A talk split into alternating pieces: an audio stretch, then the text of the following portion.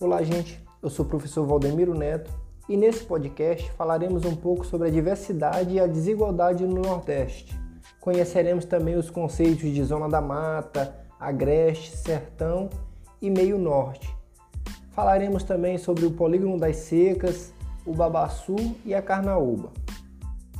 A região Nordeste apresenta paisagens variadas, a diversidade climática, acompanhada pela mudança da vegetação, compõe faixas diferenciadas que são representadas por quatro sub-regiões: Zona da Mata, Agreste, Sertão e Meio Norte. Além da paisagem natural bastante diversificada, essas sub-regiões se distinguem por ponto de vista econômico. A diversidade dessas regiões marca a paisagem dos nove estados da federação que compõem a região do Nordeste: o Piauí, Maranhão, Ceará, Rio Grande do Norte, a Paraíba, o Pernambuco, Alagoas, Sergipe e Bahia. Os estados nordestinos ocupam uma área total de mais de 1 milhão e 500 mil quilômetros quadrados, representando um quinto da superfície brasileira. De acordo com a estimativa do IBGE, em 2019, a região Nordeste abrigava pouco mais de 57 milhões de habitantes, sendo a segunda região mais populosa do Brasil. Para muitos, o Nordeste é visto apenas como uma região árida, com solo ressecado e infértil. Essa caracterização, porém, reflete somente uma parte da região, a qual é bastante diversificada visto que apresenta uma variedade de climas e de vegetação que define muitas paisagens natural. Além disso, as áreas irrigadas do sertão têm se desenvolvido bastante nas últimas décadas, com a produção e exportação de frutas, por exemplo. Assim como existem áreas com regimes pluviométricos muito baixos, que são áreas com poucas chuvas e que por isso sofrem com secas prolongadas, Há outras nas quais chove abundantemente e cuja cobertura vegetal original é de floresta tropical. Podemos entender regime pluviométrico como referente à distribuição das chuvas durante todo o ano. Para melhor entender esses cenários, a gente vai explicar cada sub-região nordestina. Todas elas há grande similaridade entre os regimes pluviométricos e as formações vegetais originais. São esses elementos aliados às características socioeconômicas que definem essas sub-regiões. A zona da mata, que engloba toda a porção oriental da região Nordeste, voltada para o Atlântico, foi nessas terras que os portugueses estabeleceram as primeiras ocupações efetivas do território brasileiro com o intuito de explorar a colônia. Durante o século XVI, as terras da Zona da Mata foram utilizadas para a cultura de cana-de-açúcar, a qual foi responsável pela moldagem social do Brasil colônia. A divisão da sociedade colonial em senhores e escravos marcou a criação de acentuadas diferenças sociais entre a população o que se reflete até os dias atuais. As condições adequadas para o desenvolvimento da cultura canavieira eram oferecidas pelo clima tropical úmido e pelo solo de massa P, que é altamente fértil, ideal para o cultivo da cana. A região da zona da mata apresenta altas temperaturas durante todo o ano e elevada pluviosidade com índices de chuva que variam entre 1.800 e 2.000 milímetros anuais. As condições climáticas favoreceram o desenvolvimento da floresta tropical. Vegetação arbórea com grande variedade de espécies, fechada, hidrófila, desenvolve em áreas úmidas, né? latifoliada, com intensas folhagens e perene. Não perde folha durante as estações mais secas todo o contorno oriental do Nordeste abrigava originalmente esse tipo de vegetação, daí o nome Zona da Mata. No entanto, a exploração do pau-brasil, a atividade canavieira e a ocupação urbana foram responsáveis pelas intensas devastações na cobertura original. Na atualidade, grande parte da vegetação original foi substituída pela agricultura da cana-de-açúcar, pelas plantações de coco e cacau e pela urbanização e pela industrialização. A sub-região do Agreste é uma faixa de transição entre a zona da mata e o sertão. Isso acontece porque, partindo-se da zona da mata em direção ao interior, o clima vai se tornando mais seco e uma porção do território nordestino abriga essa transição.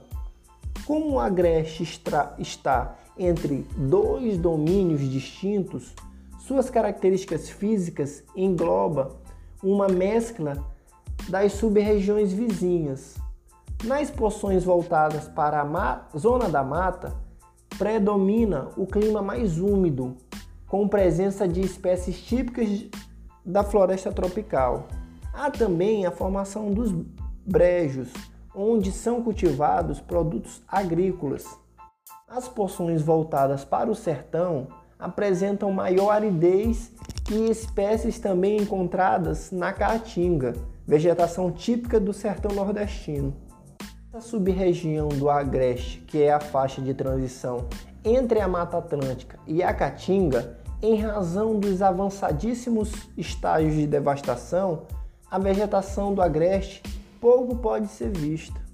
Já a sub-região do Sertão, no Nordeste, é maior, estende-se por todos os estados nordestinos, excetuando-se o Maranhão.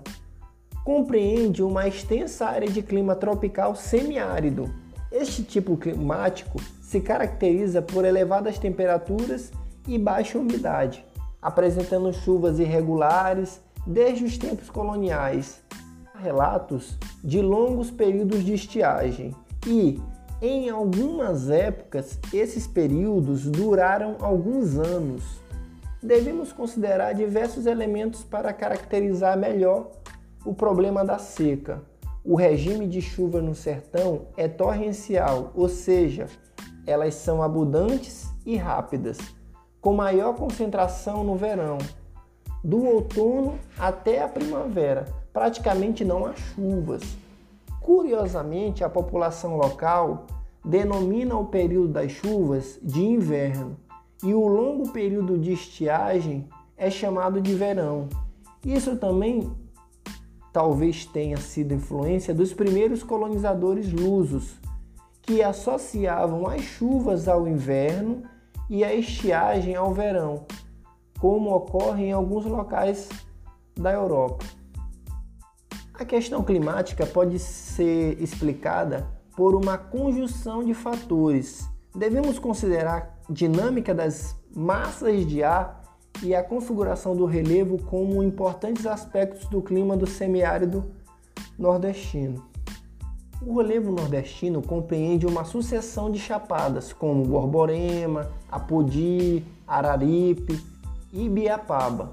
Nessas áreas de relevo mais elevado, a umidade é interceptada e, portanto, nas escarpas voltadas para o Oceano Atlântico ocorrem as chuvas orográficas, que são causadas pelo relevo. As vertentes elevadas dos planaltos e das chapadas, onde a maior umidade, recebem a denominação de brejos. Nas áreas interiores predominam tempo seco. Citamos anteriormente, as massas de ar são porções da atmosfera que se deslocam e carregam, em geral, características de local de origem. Se elas vêm de áreas úmidas e quentes, transportam umidade e calor por onde passam. Se surgem de áreas frias e secas, também difundem o ar frio e seco.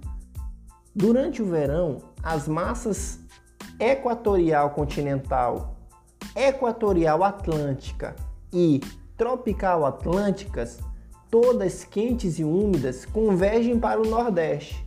Quando essas massas se deslocam até a depressão sertaneja, no entanto, perde grande quantidade de umidade durante o longo percurso, o que faz com que os índices de chuva sejam menores no sertão. Durante o inverno, o deslocamento das massas polar atlântica e tropical atlântica é responsável apenas pelas chuvas nas porções orientais do Nordeste, correspondentes à zona da mata, e pode também trazer algumas chuvas para a porção sul do sertão. A caatinga é a vegetação típica do sertão nordestino. O termo de origem indígena pode ser traduzido como mata branca. Essa vegetação é constituída por árvores e arbustos, em geral com espinhos e folhas pequenas, que se perdem durante a estiagem. Recebe a denominação biológica de xerófila, ou seja, vegetação que desenvolvem em áreas de baixa umidade. Na caatinga, predominam cactos e algumas espécies típicas, como o xique-xique, a macambira e o mandacaru. No interior do sertão, durante o primeiro governo de Getúlio Vargas, entre 1930 e 1945, foi delimitada uma região que, segundo os técnicos, sofriam com secas mais prolongadas e, portanto, deveriam receber investimentos em açudes e combate à seca. Surgiu então a expressão polígono das secas para se referir às áreas mais afetadas. O polígono da seca é uma área do Nordeste em que os índices pluviométricos, as chuvas, são muito baixos, a ponto de haver a necessidade de construção de açudes. Essa área foi estabelecida pelo Departamento Nacional de Obras contra as Secas, o DENOX, criado pelo governo federal em 1940. Todavia, a delimitação dessa área foi muito criticada. Segundo o jornalista Carlos Garcia, a área do polígono foi estabelecida sem critérios técnicos adequados e, por essa razão, muitos fazendeiros chegaram a perder rebanhos e lavouras pela falta de chuva, e milhares de trabalhadores tiveram que migrar centenas de quilômetros em busca de emprego nas frentes de trabalho de emergência, porque seus municípios de origem não haviam sido incluídos nas áreas de combate às secas. Desde a década de 1990, a área do polígono das secas foi ampliada e o Denox realiza obras em toda a região semiárida, inclusive no norte de Minas Gerais. Atualmente, além dos açudes, são desenvolvidos projetos de irrigação, construção de cisternas familiares para captação de água das chuvas, construção de poços artesianos e usinas de dessalinização de água. Também se estuda resolver a questão da seca por meio de obras de maior intervenção, como a, trans a transposição das águas do Rio São Francisco para outros locais. Outro fato a ser considerado na região do sertão é a intermitência dos rios. Elas só retornam seu curso quando se enchem novamente com as chuvas. Esse fato prejudica a população, uma vez que o abastecimento de água fica deficiente durante longos períodos e afeta o desenvolvimento econômico de muitos municípios, porque a intermitência dos rios interfere em atividades como a agricultura e a pecuária regional. Para solucionar esse problema, discute-se desde a década de 1990 a transposição das águas do Rio São Francisco para outras áreas do Nordeste. Cabe destacar que os problemas encontrados no sertão do Nordeste não são apenas naturais. Muitos outros problemas que colocam a população em estado de miserabilidade são políticos, visto que experiências técnicas comprovam que existem várias soluções baratas e eficazes para atender às demandas da população que ocupam essa sub-região natural. Entre elas, cisternas de irrigação, aproveitamento das águas da chuva e a dessalinização. Assim como o sertão, assim como o agreste, o meio norte também é uma sub-região que tem essa característica de transição entre duas áreas distintas, que são no caso, o sertão nordestino e o domínio da floresta amazônica. Ao nos dirigirmos do sertão para o oeste, rumo à Amazônia, o clima vai se tornando cada vez mais úmido e a vegetação vai se alterando em razão do clima. Nesse percurso, encontramos primeiro a vegetação da caatinga, depois a do cerrado e em seguida surge nessa transição diversos tipos de palmeiras, como o babaçu e a carnaúba, o que faz a vegetação dessa sub-região ser conhecida como Mata dos Cocais ou Floresta de Palmáceas. Entre os estados do Piauí e do Maranhão, as áreas de cerrado estão sendo ocupadas pela agroindústria comercial, com o predomínio do plantio de soja. Já o aproveitamento econômico das áreas do Babaçu e Carnaúba é feito por meio da, do extrativismo e do cultivo organizado. Além dessas espécies, aproveita-se palmito extraído da pampunha. A carnaúba é conhecida como a árvore da providência, uma vez que dela pode ser extraídas matérias-primas para diversos produtos, desde as folhas até a raiz. A cera de carnaúba, seu principal produto, é usada na indústria de cosméticos, ceras automotivas e farmacêutica. É a árvore símbolo do estado do Ceará, líder da produção de cera extraída da folha dela. O Brasil é o único país do mundo produtor de cera de carnaúba. Os estados produtores são Ceará, Piauí, Rio Grande do Norte e Maranhão. Do babaçu se extrai um óleo com grande poder de lubrificação, usado na indústria óptica. Além disso, suas folhas são aproveitadas para produzir fibras naturais e servem como cobertura de casas, o que também é feito com as folhas da carnaúba. A casca do coco de abaçu serve para alimentar fornos cerâmicos porque tem alto poder de combustão.